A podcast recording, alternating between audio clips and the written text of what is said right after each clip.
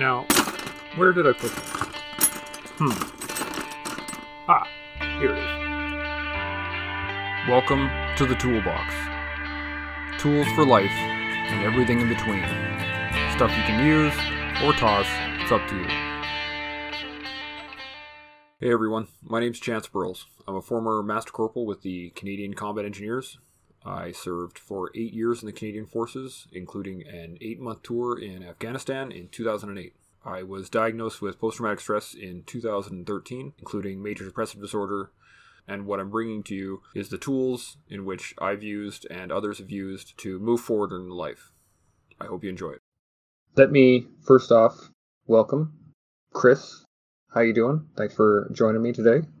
Uh, I'm gonna have some questions for you right off the bat, but uh, you are the owner operator of Mjolnir Initiative, correct? Yeah, that's right. Uh, so I'm Chris Williams. I'm the owner operator of MIA, also known as Mjolnir Initiative Apparel.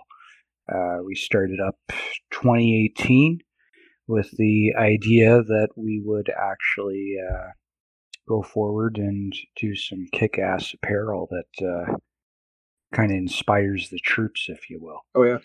For sure. I'm wearing I'm wearing your red shirt right now, actually. That's awesome. Thank you very much. I like it. That. So first off, uh, let's just start with uh, your history. Who are you, and what is your military background? So, we already know who I am because I introduced myself. That's correct. But so I joined the service uh, 2001, September 27th we all know our dates. Yep. And I started basic training October 2nd. Uh, I joined up as a naval electronic technician and uh, then later on went on to uh, naval electronic sensor operator because I was 18 at the time and guns and missiles seemed way better than doing electrical and en- electronic engineering. Um, that does sound better. So, yeah. yeah, yeah, Well, you know, you're 18, right? You don't think about on the other end of things. Although Man, I'm, I, am in my late 30s and I would still take guns over electronics. well, it, while I don't disagree with you, I will say that my old man did mention to me that I want a trade that's going to benefit me on the other side. You know, and I, I can definitely see the the words that are pearls of wisdom in that. Yep, my granddad said the same thing when I told him I was going to join the engineers. He said, "Why? Join the Air Force, man. They sleep in beds." Yeah, no, that was definitely a conversation I ended up having at one point. Because uh, when I went to join up, I actually wanted to be a vehicle tech or a math tech which uh, my father was very much against, being uh, EME himself. He was a retired Master Corporal Vehicle Tech. Yep. and uh, his thought process on it was he pissed way too many people off while he was in, so he didn't want to subject me to that and uh, give me a fighting chance. Yep. so yeah, I ended up joining the Navy because uh, the Navy uh, was it the the beds are dry. You have a shower every day, hot meals every meal, and uh, how far were they going to make you run? The length of the ship? Yeah, you can do that. Yeah. So that, that was the rationale, and eighteen year old me did the okay, dad, and uh, that's how I became a, a, a sailor in the Royal Canadian Navy. And uh, of note, I had no idea that the we even had ships.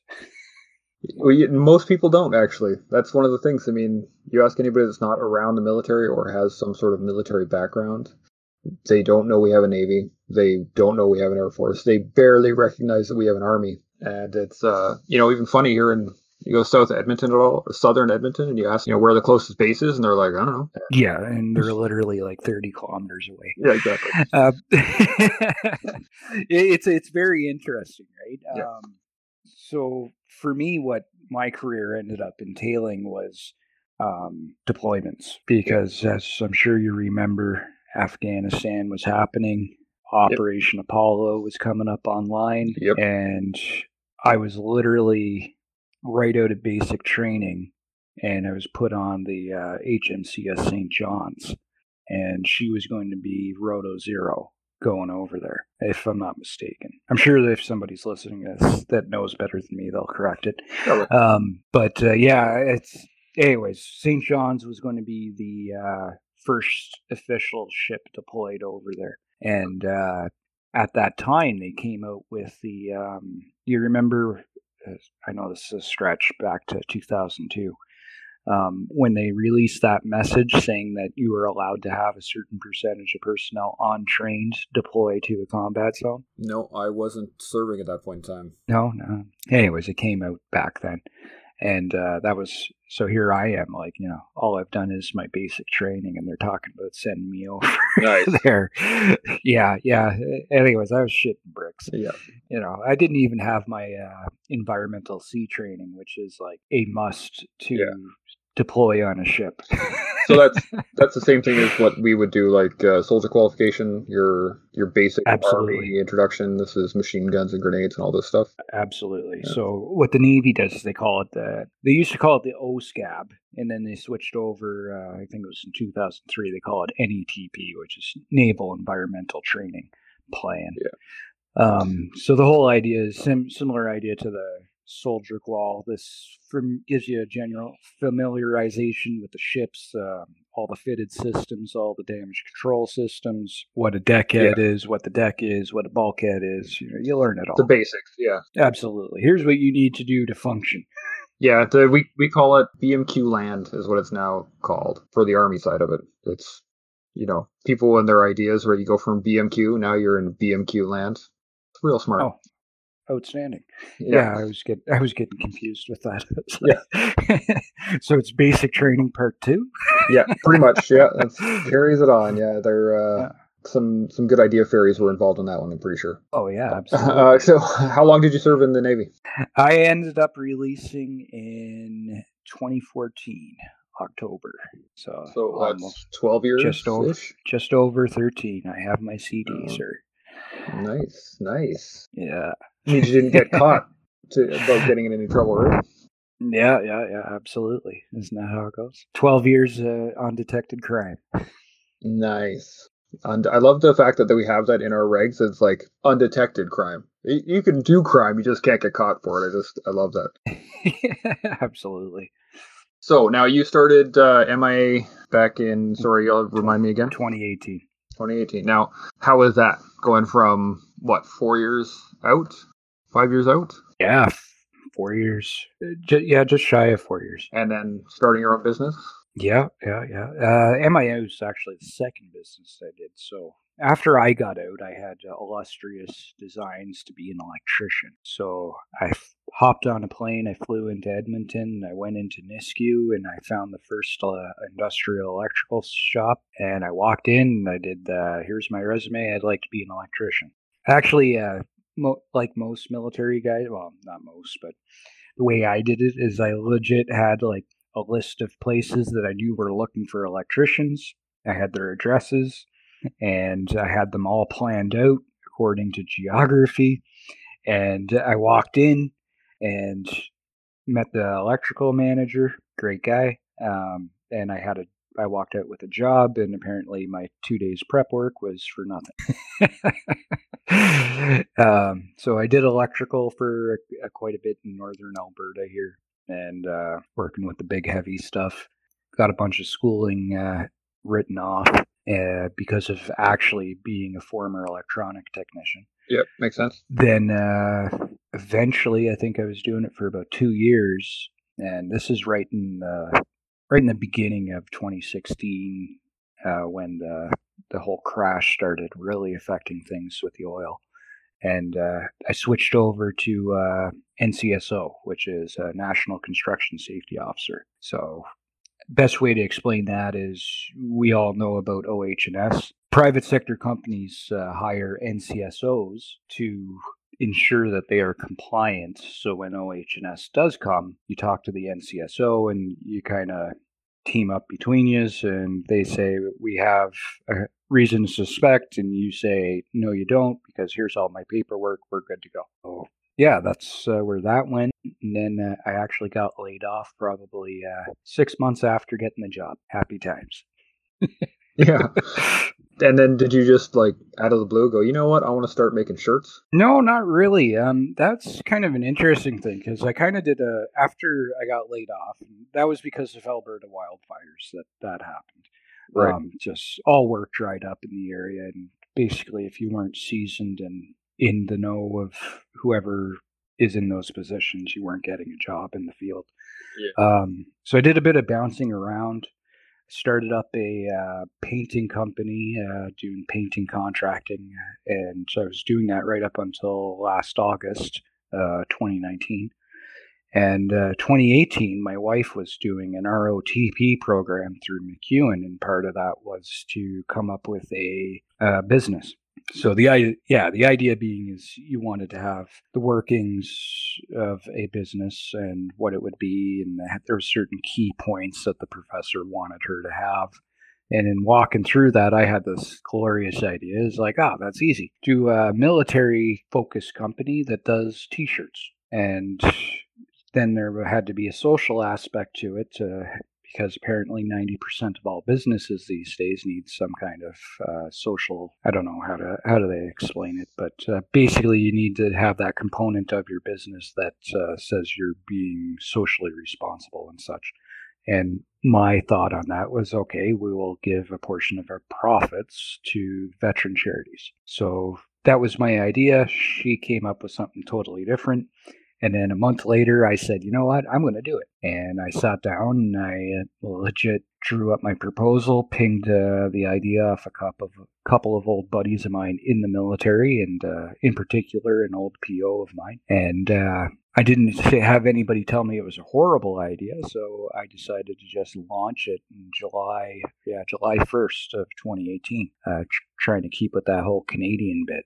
Now, throughout all this, right? You're you're tossing out ideas to your to your wife who's in a program. You're tossing ideas off your buddies. What part of your military background gave you that little bit of a, a push, that little bit extra to get the work done? You know what I mean? Yeah, I guess if I was to break it down into a bubble uh, or even like a theme, the biggest thing that you learn from the military and I don't care if it's Navy, Army, Air Force, at some point in time, you've been in the positions. You've either seen things that you didn't agree with, but you had to toe the line and go, or you came across situations that were just mountainous because of the lack of resources that you had.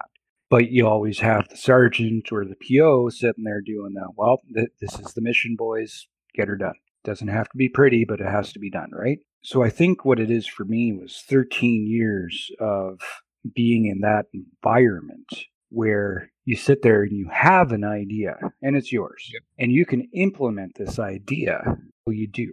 And then you get there and you make this company called Mjolnir Initiative Apparel thinking it's awesome. But the reality is, and this is why it's now MIA, everybody has, or not everybody, but a lot of people had a hard time with Mjolnir.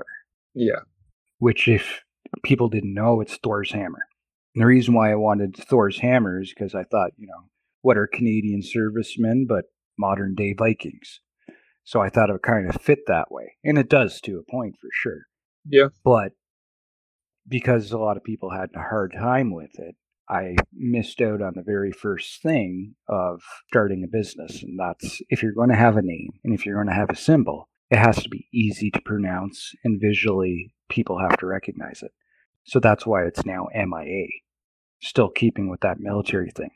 Yep. But how the military impacted that is I was able to recognize this and I was able to adapt to that and come up with a solution.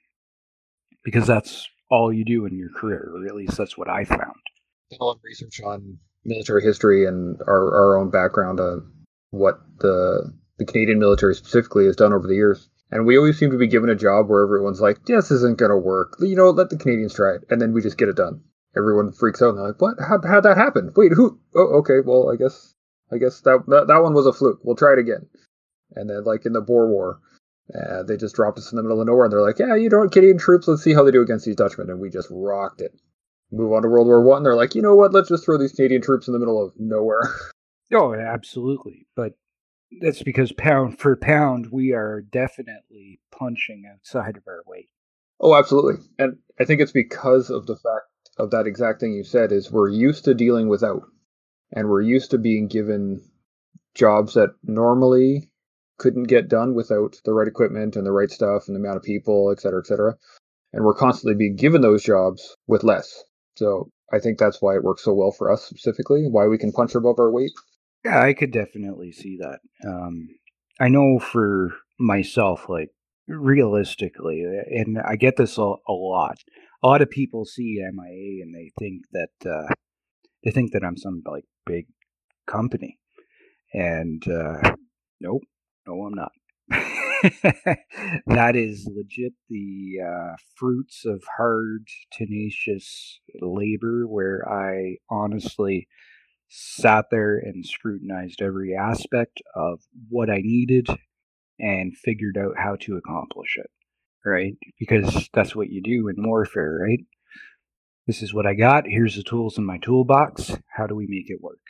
I couldn't agree more in that in every aspect of my military career. It was here's the job, here's what you got, get it done. And there was no question of the fact that we would get it done. And you just you just gotta figure out how adapt and overcome, right? Oh, absolutely. It's it's starting to become a bit of a moniker of mine. There there's so much that I find other vets um, forget about where they come from. Yep. Like as a veteran, you were subject to so much in your training and special information and training in itself is given to you that guys when they get out they get so disgruntled in what's either happened to them or they get caught up in their own injuries or drama that they kind of legit forget that you can take that training and apply it to your current situation no matter what it is, right? I've chosen to apply it to a business. You could apply it to your personal life too. Yeah, I can see it. Uh, you know, I finished my my business diploma last year, and we were dra- drafting up a you know a general business plan for one of the assignments. And as I was doing it, I was looking at it, and I'm like, this is a set of orders, isn't it? Though it it literally is just a set of orders. If you look at the the layout of your standard SMESC orders and everything that's laid out in there, and you transfer it into the language of business, it's almost word for word. Mm-hmm. Oh, absolutely. And as soon as I recognized that, I was just like, "Oh, phew, this is so easy!" And I pounded out a business plan in you know a couple minutes, as I'm used to doing for orders. Yeah, no, yeah, especially if you're in the field or something, right? so I want to talk about isolation. Now, the reason I want to talk to you specifically about it is because you were in the Navy. You spent some time on ships and I think, as you said to me a little while ago, it was 300 some odd yeah, feet yeah. from bow stern. yeah, yeah. Literal. And then uh, ocean uh, everywhere else. yeah. Now, I've been isolated quite a bit in my time, but as you said, uh, again, another conversation that we had, we were outside, right? There was still, the ground was in front of us. We could walk technically in any direction we wanted to, uh, if we didn't mind the IEDs and stuff. But the isolation there was, is a little bit easier we could move between the lines a little bit. You know, I could go talk to the tankers. I could go talk to the infantry guys. I could go talk to the artillery guys. I could wander around within my own sections and uh, the squadron in base. But for you, you're surrounded by what? A couple hundred people? Yeah. Uh, well, I I spent most of my career on destroyers, so there's a bit more people than uh, typically. But uh, yeah, anywhere from 200 to 300 people. That's it. How do you think that affected your mindset to getting you know your own space. You're surrounded by 300 plus people or 200 plus people, and you have nowhere to go. How do you how do you carve out your own space in that? Yeah, so fortunately, because of my personality, I am a social butterfly. Now, there's a couple of people who might be listening to this that knew me later in my career, and they wouldn't quite catch that. Um, but for me, it was pretty easy, right? Because I enjoyed talking to people and knowing what's going on. And that's kind of how I assimilated on ship, right? And the other thing that they do in, in the ships is if you're the new guy, they always put you in the, the galley. They have a position there called scullery, which basically means dishwasher. Um, the thing that I never appreciated at the time, because at the time I was doing that, yeah, join the Navy, wash dishes, yay. but what ended up happening was it's actually a very smart thing if you take a, a leadership uh, lens to it because you put your new guy in front of everybody in the junior ranks because he's sitting there at a window taking dishes and then you know you stack them you wash them run through the dishwasher that kind of deal and back but everybody all shifts has facetime with you. So in that respect you get to meet every all your peers and you get to see who's who in the zoo and all the different personalities that the forces uh, loves to bring together. And uh, i really enjoyed that aspect of it uh, because eventually you form those friendships that become like the pinnacle of your career. And uh, so for me, it was pretty easy.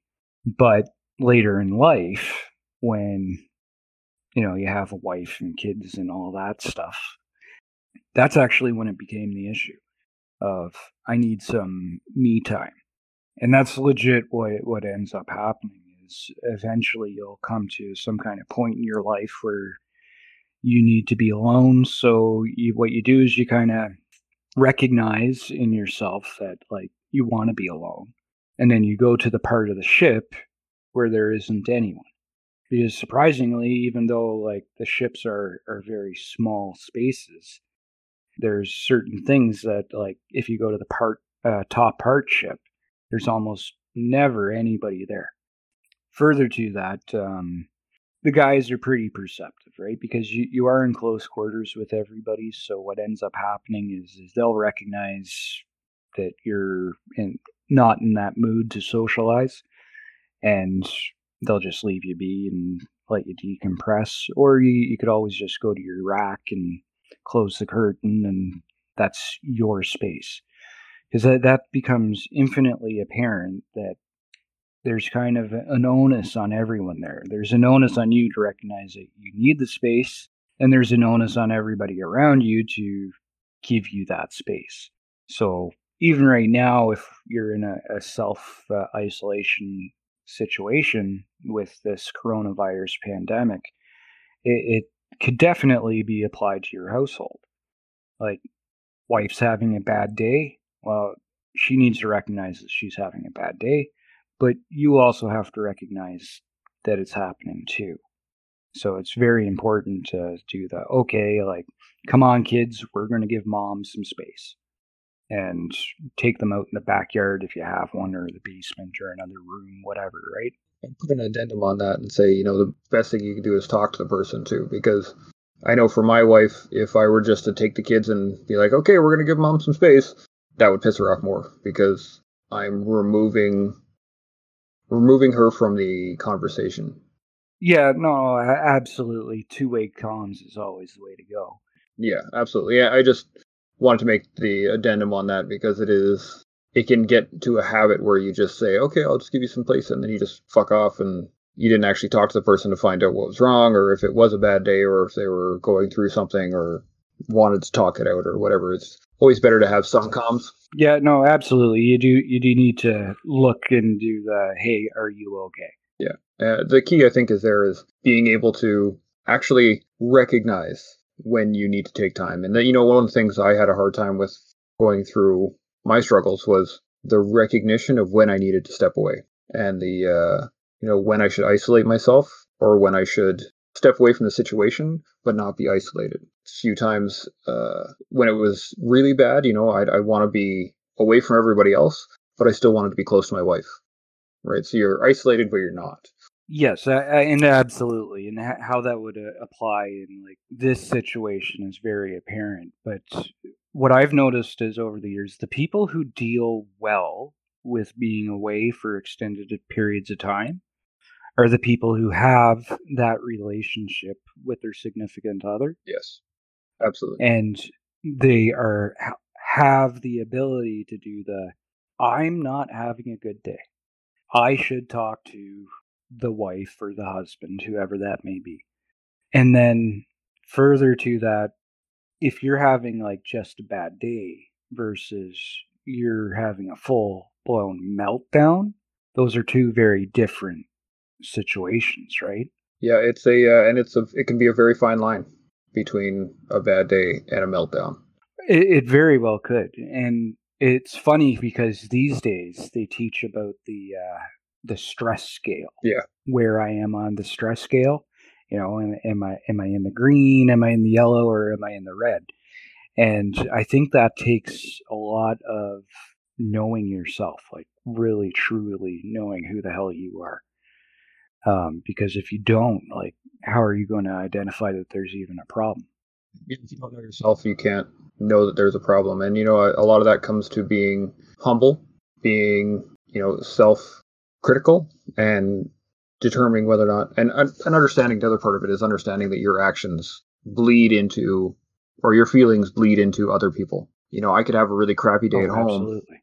Anybody that has kids should know that. yep. Absolutely. Yeah.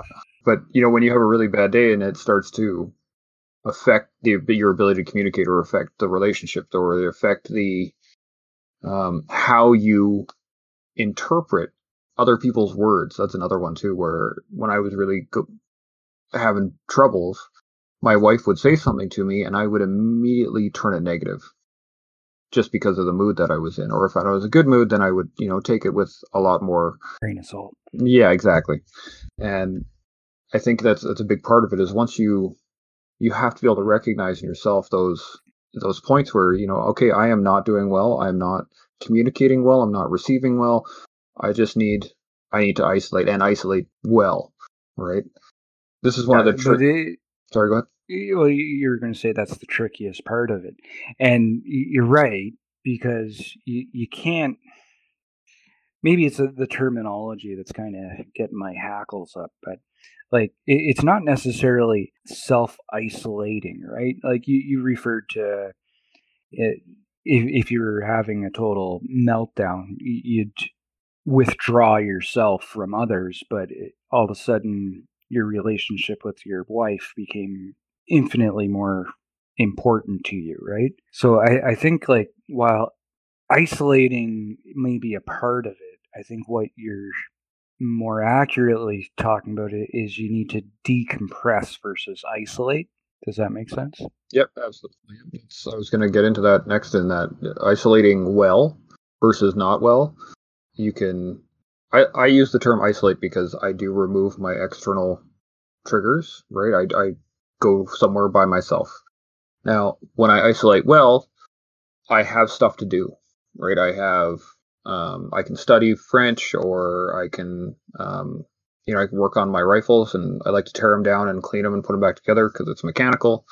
You know, I love to uh, do jujitsu or uh, pound some iron, you know, whatever it is I need to do in that moment, I'm going to isolate myself away from others, but I'm going to be constructive with it. Whereas when you are isolating negatively, you are just hiding in a hole and you're you're not you're not as you said, you're not decompressing, you're just hiding. Yeah, you, hiding is, is probably the most accurate term there is, eh? Yeah.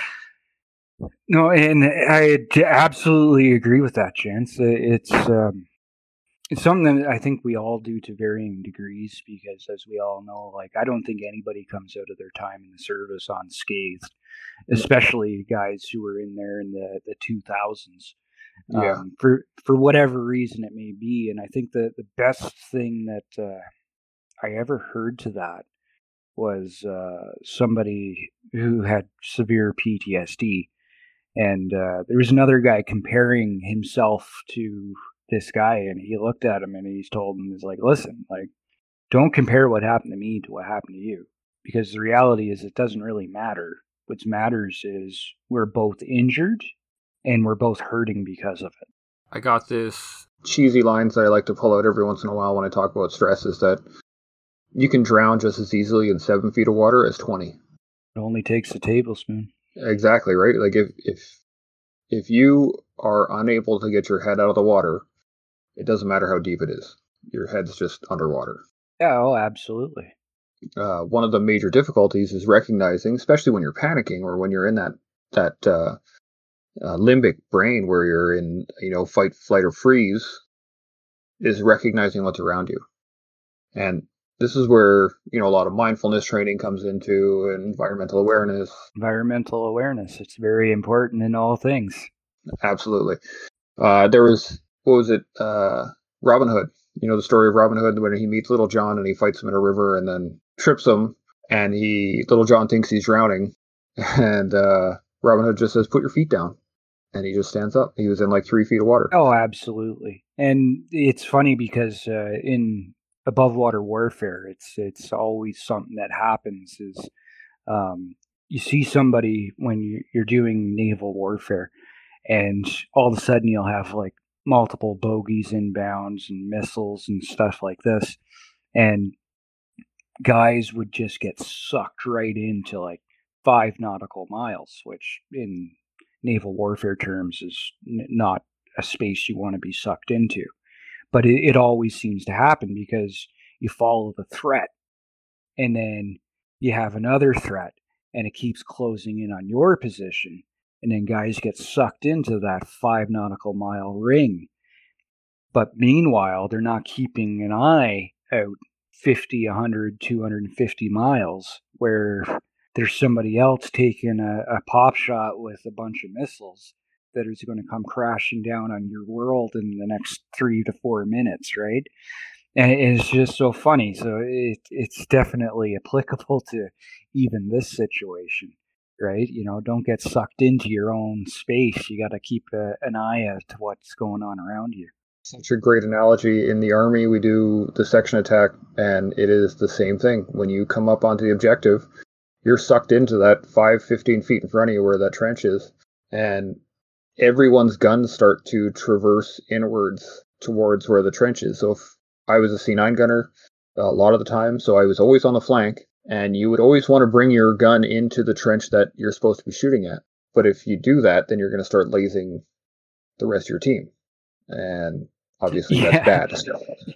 you have you have to you have to continually fight that and push your gun outwards and keep your head up and keep scanning to that flank because that's your responsibility, not the uh, the, yeah, the trench to the even the the same in urban warfare uh, situations with it. Yeah, tunnel vision, absolutely. With the yeah, with the boarding party when you have that dissident and he's coming towards you, and you get sucked right into that dealing with that guy. Oh, well, it turns out he actually only has a knife. Yep. And you totally missed the guy that was ten feet down the, the hallway with uh, the AK. yep. supposed to light you and your team up, right? No, it's very funny, right? But it's it, these are the little tiny kind of things that like why do we not recognize those tools when you're out of the military? It's because of the um, the shock difference between what the military is and the mindset and the people that you're around, and you know, it, it's a miniature lifestyle, right? It, it when it comes to you know how a person can live their life on this planet, the military is a very small fraction of that. So when we step away from it, it becomes so different. You're stepping into an entirely new world, even though you grew up in the world to begin with. yeah, but it's still yeah. There's definitely a culture shock. I think that's one of the biggest reasons why. So you don't look at your tools from the military as applicable to civilian life because it is it's so different, so different. Oh yeah, no, it's. I remember the the first job I had outside of the military, and uh, some kid didn't show up to work, and I was doing the holy crap, that's a thing. yeah. Wait, you can just not show up? yeah. Well, they, they they called the guy up just to make sure he was coming. Like you, you didn't like quit or anything, right? You, you are coming back. I was like, what? What? this is a thing. I struggled with that actually quite a bit when I first got out and started going to school. And uh, I missed an assignment or two, and I was like losing my mind. I was calling the teacher and I was trying to get in hold of the dean, and I'm like, hey, can I get an extension? Is this possible? I need to hand this in, blah, blah, blah. They're like, no, it's fine. Just don't worry about it. It's an assignment. Yes, right? yes. That crushing anxiety of I'm going to be late or I messed up oh no, I'm going to be charged. yeah, absolutely. Yeah, I uh, love it. Or I don't have that. You anymore. know, especially in the engineers. oh, yeah, when the engineers, it was like you fuck up, people die. That was like the standard Doesn't matter what it is. Oh, we're dealing with UXOs. If you screw up, somebody dies. We're dealing with mines. If you screw up, somebody dies. It's a it's a very black and white thing in the engineers. so when we got out, it was challenging. And I can appreciate that, and it's um, it's very much the same in the NESOP world, um, because NESOP being the pointy end of the ship, uh, tip of the sword, if you will. Uh, everything has to happen. It has to happen now, and it has to happen correctly. Yeah. Right. You know, time taking time to deviate from the drills that are set out. It, it just it's just not. They're not receptive to change because of various reasons. you know, mostly to do with the the two minute uh, time frame that you have from missile launch from aircraft to hitting the side of the ship. Um, you have two minutes, so you have to react. You have to react now, and you have to react appropriate to the threat. So yeah, the, the NESOP world wasn't very forgiving that way either. But that being said, the important thing to realize is you are not in the military anymore. It takes a while. And it may sound stupid, but I find a lot of guys, even myself included, kind of forget that I'm not in the military anymore. It takes a number of years to really shake it out of your head. And a lot of that comes down to that whole personal narrative that you have in your brain box telling you that you mess up, people are going to die. Because at the end of the day, if I show up late to work, no, it's not going to look good, but nobody's going to die. I'm not going to get charged. They're just not going to pay me for that hour bit more forgiving. A little bit, yeah, just a hair, right? The, uh, the thing that turned it around for me was I was in school and was talking to a buddy of mine who had already been through school. He'd been out for a little while, and uh, he was like, "Man, C's get degrees," and it hit me like a ton of bricks. I was like, "Man, C's do get degrees.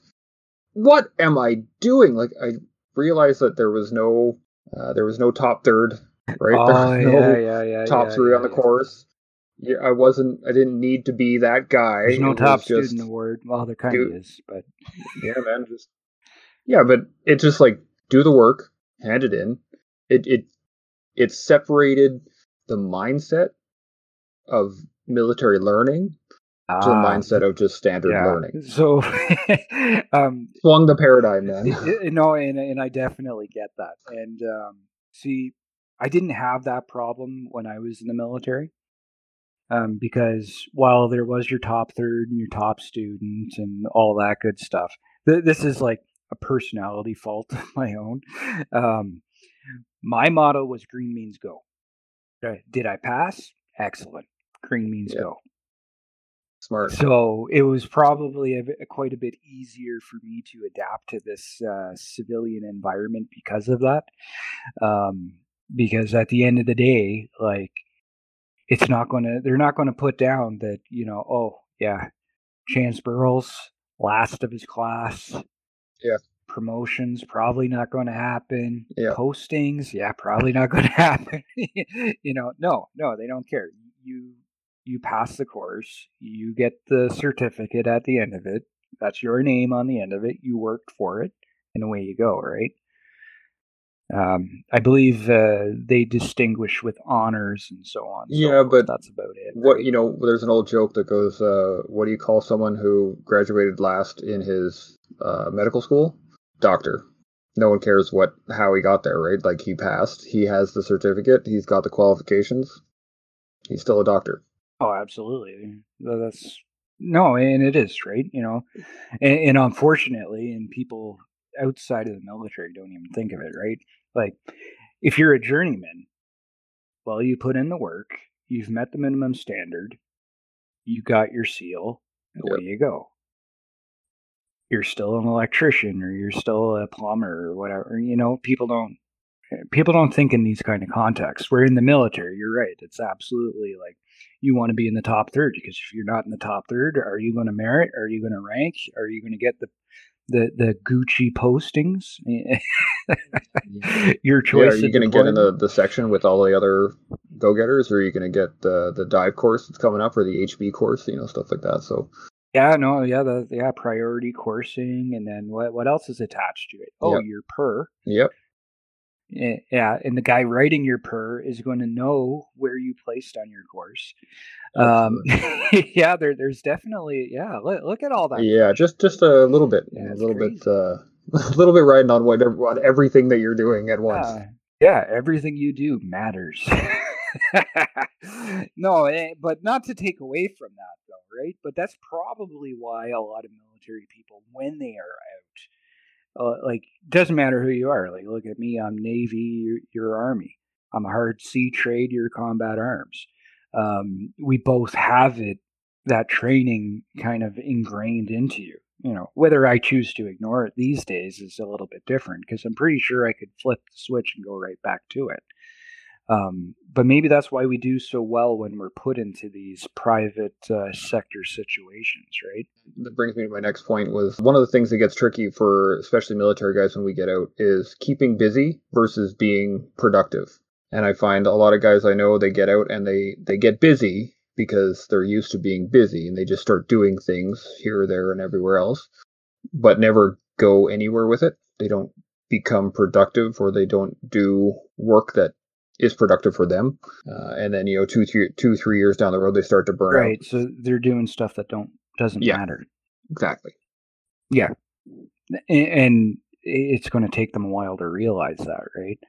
Um, there's a there's a couple things there, right? Like we, we've already talked about the toolbox. Yeah. And we've already talked about the fact that you were in the military, and you know about orders. You know about uh, was it uh, small? I used to call it small escape. What the hell is it? The acronym. Yes. That's it. See, look, I didn't even have to. it spells right out when you say small escape. Um, but you know these things, right? and, and I think what it, you, you're absolutely right, right, because whether you're a corporal or a killick, you, you're used to those uh, those make work projects. Oh yeah. So all of a sudden you're out. So you start finding these make work projects. But if you're doing it aimlessly, then yeah, that's going to be that's going to be a long, brutal road. yep. And you know, and even in myself, I got out and I, I had all these great dreams, like you know, I'm going to do this, and I'm going to do this, I'm going to do this, I'm going to do this, and then it starts to hit crap. You know, I, I I'm having issues with being around crowds. Okay, well, I don't want to be around crowds, so you start to pull back from being anywhere. There could be a crowd, and then you start to pull back from even the hint of a crowd, and then you just don't want to go outside at all, and then it's a it's a very slippery slope, especially when you get busy, because you start to get used to being busy, so that when you're not busy, it starts to bug you, and then you so you get busier, and then you start doing more, and then you start to burn out, and you start to have that drain on your on your psychological capital. That's you know all the how much stress you can take in a day, right? And if you're constantly working, then that's constantly being drained. Whereas if you're productive, if you're you know if you're working all day but you're moving the chains forward, if you're actually doing something, you're taking ground on your goal. You're not using as much of that capital. You know what I mean? but a lot of that comes down to the fact that you're kind of wandering aimlessly, right? Yeah. Right? Like, what is your mission? Have you identified that? Do you understand your mission? Uh, You know, like civvy side, they call it goal setting. Yep. Military side is your mission. If you're going to like start just doing make work projects, that's not really a mission. So I think that's where the kind of disconnect is. Yeah. But if you could like legit sit down with the pen and paper, do yourself a business plan, give yourself orders, it's a very important step because it'll allow you to one identify what the hell you're doing. Two establish goals or milestones and keep track of your progress. But i think it's also important that that mission whatever it may be has to be important and meaningful. Whether it's getting your business degree establishing a business or a business plan like, like it has to be there has to be some kind of sustenance to it. Does that make sense? One of the, the the points that I always bring up when people get out is throughout our careers we were told mission before self. Mission before self was, you know, across the board everything and everything that it is to be military. But what happens when the mission is self? Then what do you do? If you keeping you healthy is the mission, how do you do that? it, it was always responded to with a, like an oh, hmm. because no one had ever really thought about it, right? Yeah, a little bit of a retrospector. No, and there's a couple key points there that everybody can uh, kind of take away from. Like, I don't know what they told you guys in the Army, but I know in the Navy we always used to talk about the three pillars. Expand on that. Okay, so three pillars of um, mental resilience is what it comes down to. Now, maybe they paid a little bit more attention to the Navy types because we were stuck on a tin can out in the middle of nowhere. Um, but one of those like pillars is sleep. You need your sleep.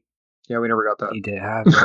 yeah, yeah, yeah. Well, uh, do, don't get me wrong. That there was a time in the Navy when like sleep debt was a, a real mean beast, and I have done the the 14 day workup where, you know, you, you kind of forget your name and you just kind of respond. Um, but um, I think it was about 2007, 2008, the Navy started to kind of accept the fact that when you are tired, you do not learn. So accurate. Funny thing about that.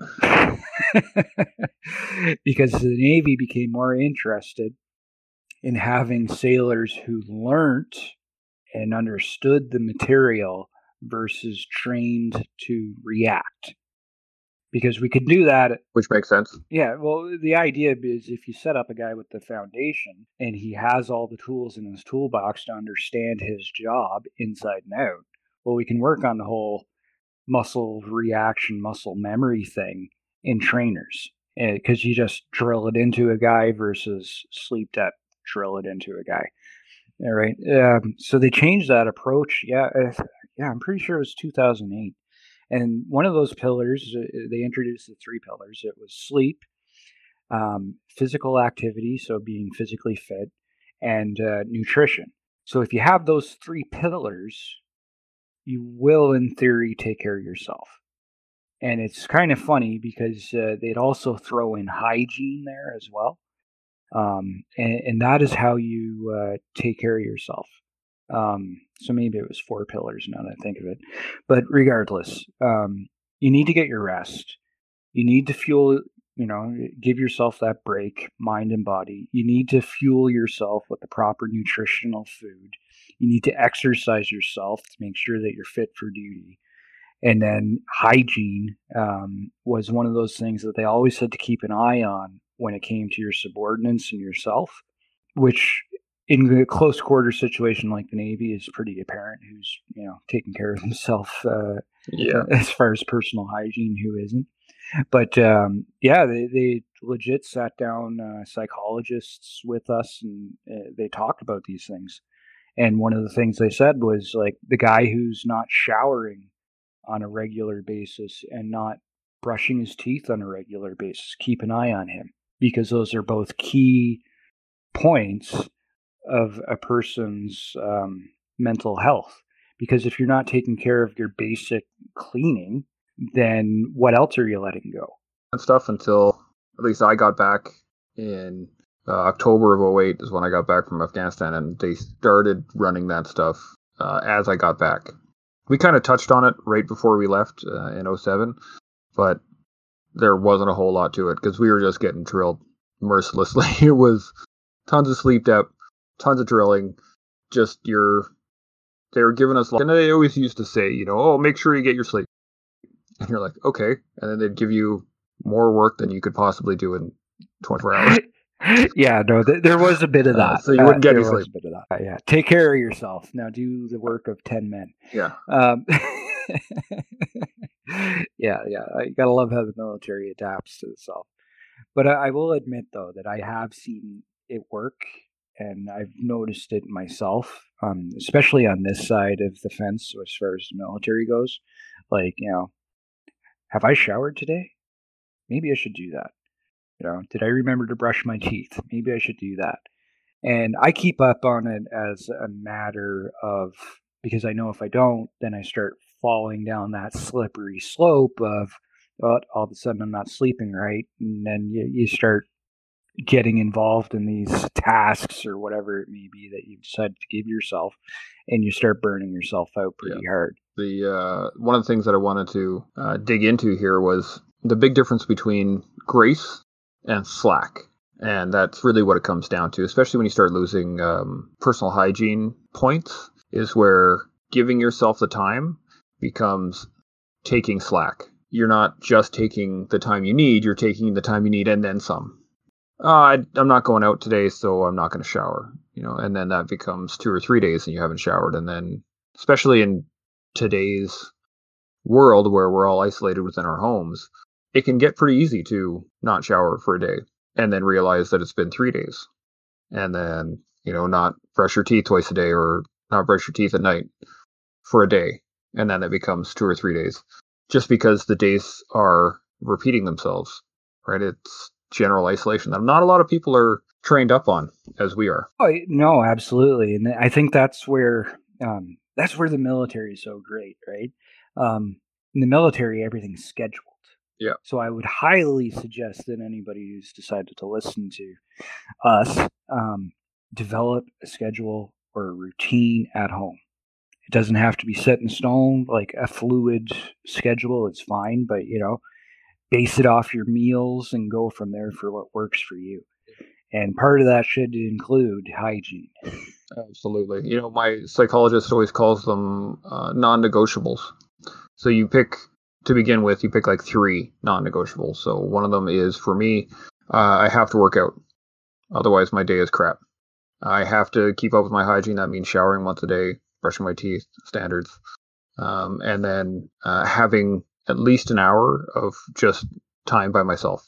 So every day I have an hour by myself that I can, you know, I can play video games, I can work on the Walk for Veterans. I can do a podcast like this, or I can, uh, you know, I can do whatever I want. But it's specifically me time. I don't have the kids hanging off me. I don't have my wife asking me to do stuff. It's just me. And those three things have to happen every day for me. But as you said, you have to keep a balance with that. Things have to be fluid.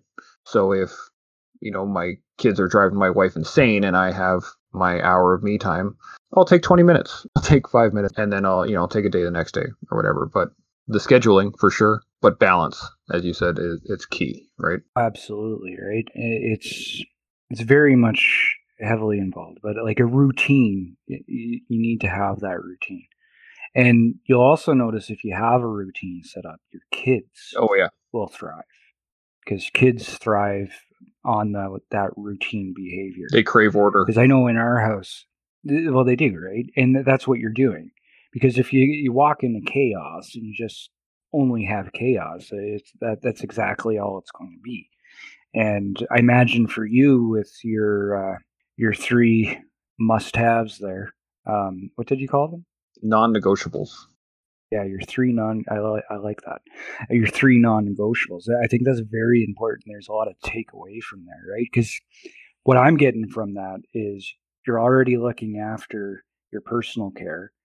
You're already looking after that decompression that we were talking about earlier that in the Navy is instrumental to living in close quarters. You know, it, it, just it packages everything nicely, and I can definitely see why they would uh, have you put those non-negotiables in place. And uh, like I said, like you know, if you have your mission, you have your schedule, like uh, it, it just makes your day so much easier and you have to maintain that balance right like you have to be able to you know move lunch from 12 o'clock to 1 o'clock or whatever comes up because even in a day our days today like there are still little things that pop up but there's nothing that you can't wait especially if you have kids kids are oh, absolutely they love to throw a wrench in your plans and, uh, every moment i think can. the other thing that i would say i've already heard you speak to it a few times without naming it if you have a shitty self narrative, you're going to have a shitty day. And a lot of people don't realize it. No, I didn't realize it there for a long time. The first time I came across it, I think, was 2006, uh, or maybe no, it was 2005. Sorry, and it was another one of those tools in the toolbox they wanted to give us before we did a major deployment. Because 2005, I was doing workups for about six months, going into a high readiness period and then I went on to a uh, what ended up being a seven eight month deployment. Um, so definitely a lot longer than most of us are used to. But uh, that self narrative, right? The, the the words that you use to for yourself um, will definitely affect and be self fulfilling in your day to day. So it, it's kind of funny. Like it, uh, they teach this to the JTF guys, but they wouldn't really teach it to us, even though they understood the power of it. Figure that, right? So I guess what that means is when I come across a obstacle and whatever it may be, um, do I look at that and they say, holy crap, I'm never going to be able to do that? Or you look at it and you're doing the, I'm going to eat this for frickin' breakfast. I got it. You know what I mean? Oh, yeah. Yeah. So it's kind of funny how important that is. And I find a lot of guys haven't picked up on that. And veterans are excruciatingly horrible and hard on themselves and each other. yep. Right. So like I if I had any hope that anybody listening to this podcast with us is to take that self narrative and change it. Instead of looking at the oh, I can't do that for whatever reason. No, you can do it. You just have decided to commit yourself to not doing it. So get off your butt, commit, and do it. You know what I mean? It's uh, it's just so detrimental. Like, yeah, I guess you look at me with MIA. I decided to start a T-shirt company because I thought the Canucks shirts sucked, which all of a sudden rolls into leather working. I didn't sit there and say I couldn't do it. I looked at it and said, "Oh yeah, I can do that," and I did it. Yep. And if you look at me these days, I'm making boots. Why? Because I looked at it and I said, I can do that, and I'm going to do it. I've never made a boot before, Chance. So I'm not going to lie to you, but now I have. well, I, you know, I saw. I looked at it the other day. It was really good, and the uh, the key I think behind that is that you are you're recognizing the the basics of what it is to be. I would say a veteran, because when I think of a veteran, I think of somebody that has has been there, done that, and he's got the t-shirt. So now he can take all those skills, all the tools that he's gathered in his toolbox and apply them to whatever comes in front of them. I know for me, when I uh, now when I look at an issue, it's not, oh man, this sucks. Why can't I get this done? It's well, how am I going to figure that oh, out? Yeah. Hmm. You, Wait, you mean you're not going to light your hair on fire and then run around No, I mean with with no, the walk for veterans. No, there's no. I got you know I'm I'm running 14 other cities and their teams and trying to manage all that with my family and all these other things. And when an issue comes up, I can't freak out. I can't can't go woe is me and look to the sun and hope that a solution uh, comes lands in my friggin' lap. I have to use the tools I have. I have to reach out to some of the people that are more experienced in event management than me, and I talk to them and say, "Hey, I have this issue. What did you do when this happened?" I talk to people who just in general be like, hey, you've been in business for this many years. Have you ever experienced an issue like this? And, you know, use those tools. Use the tools. You all have the tools given to you. We all have the ability to, can't say all, but most of us have the ability to talk to other people.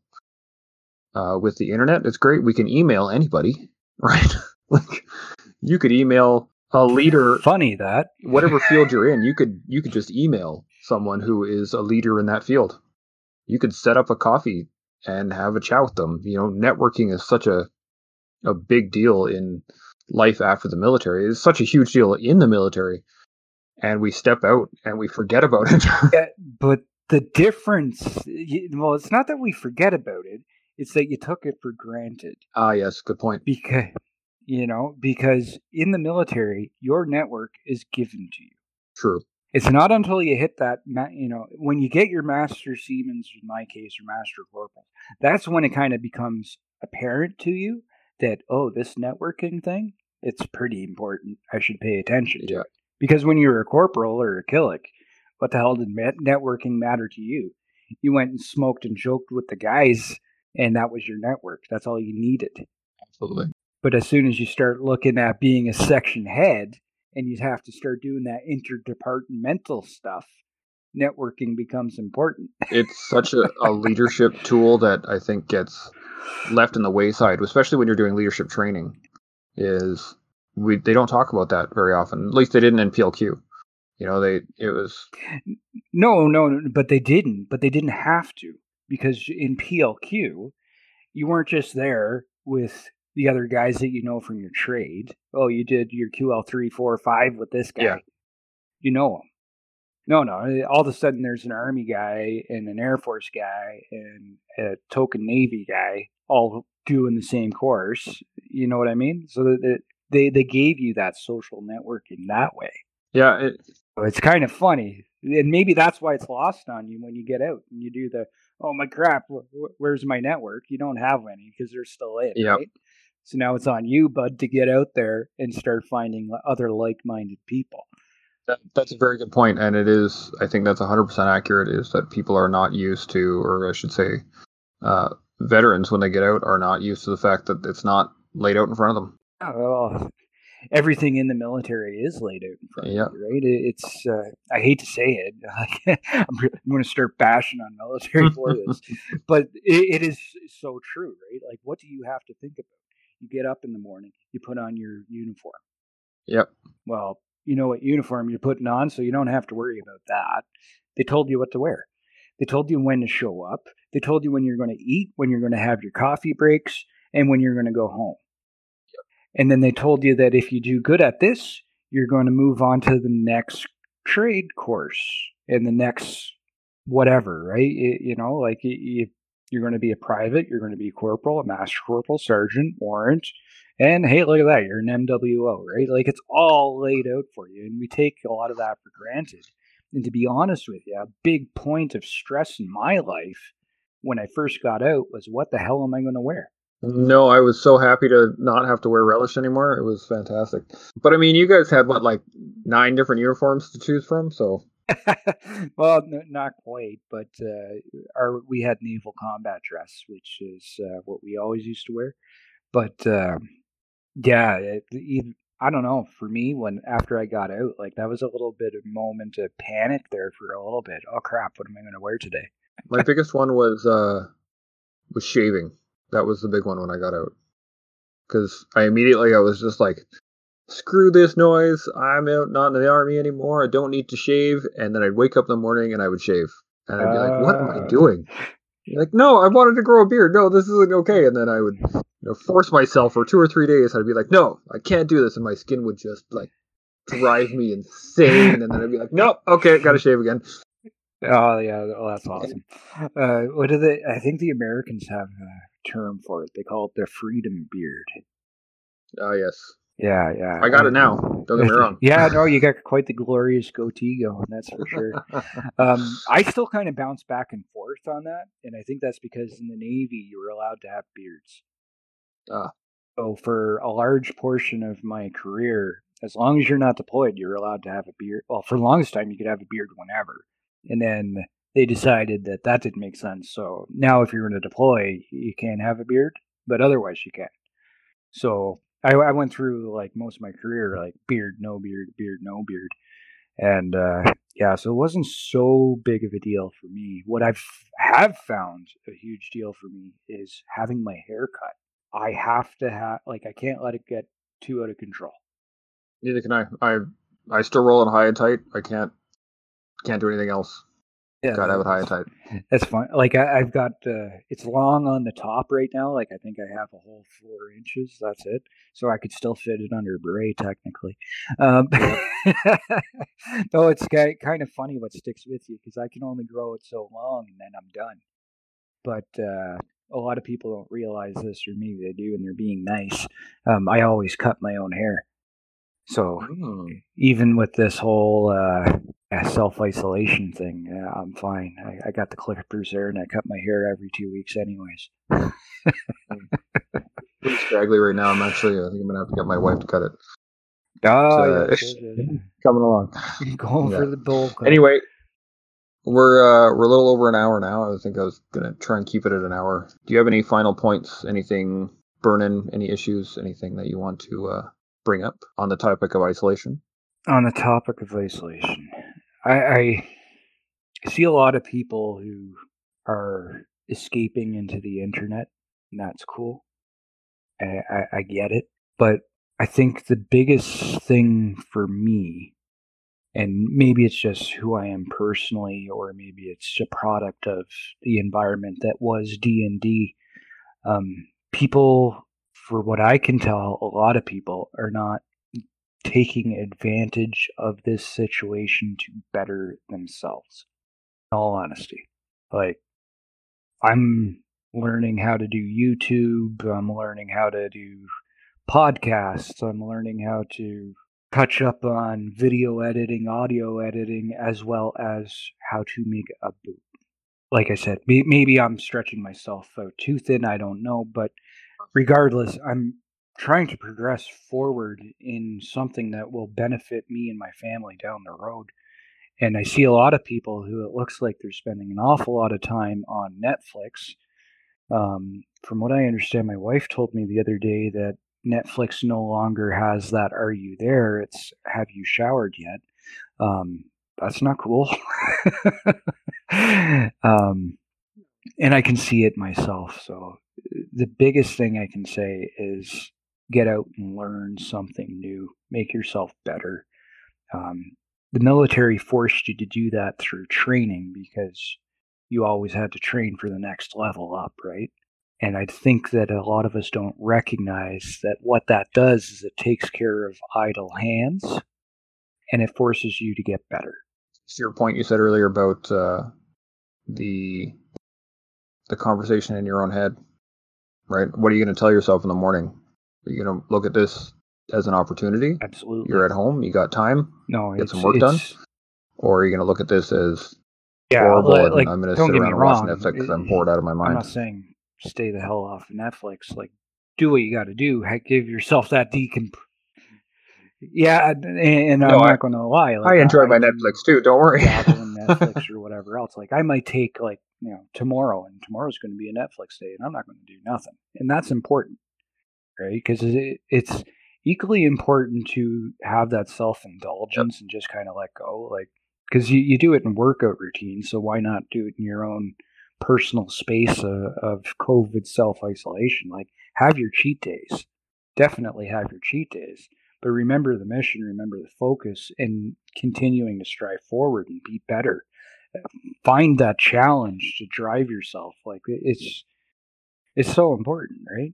At the end of the day, you've had millions of dollars of research and training poured into you. Use it.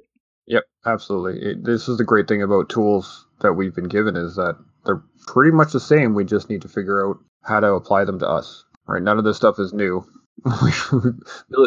Militaries have been talking about them for years. So anyway, thank you again for yeah, absolutely. No, thank you for having me, bro. That concludes this episode of the Toolbox. I want to thank you for listening. I hope you were able to use some of the information that was offered. I want to thank all those putting it on the line for us every day military, veterans, first responders, and public servants. Keep up the good work. I look forward to bringing you more tools for your toolbox, and until next time, stay open, stay humble, and stay focused. Chimo.